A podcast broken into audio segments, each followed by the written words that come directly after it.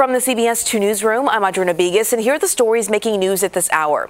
The Cook County Sheriff's Office looking for a group of people who stole six luxury cars from a dealership in Schaumburg. Security cameras captured 10 people break in the exclusive Autohaus and swipe a box of keys using those fobs to unlock the cars.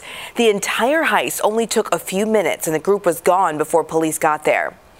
Four members of the Concordia University athletic training staff have resigned in protest after the university ruled that head basketball coach Steve Kohler will keep his job. Kohler was under investigation after six players were hospitalized after an intense practice.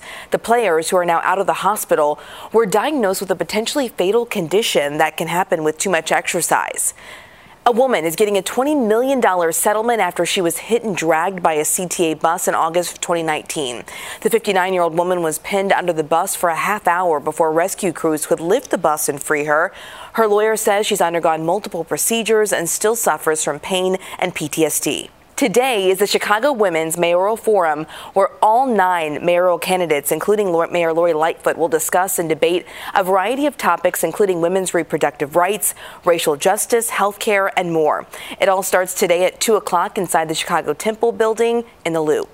And someone in Maine is now a billionaire thanks to Mega Millions lottery.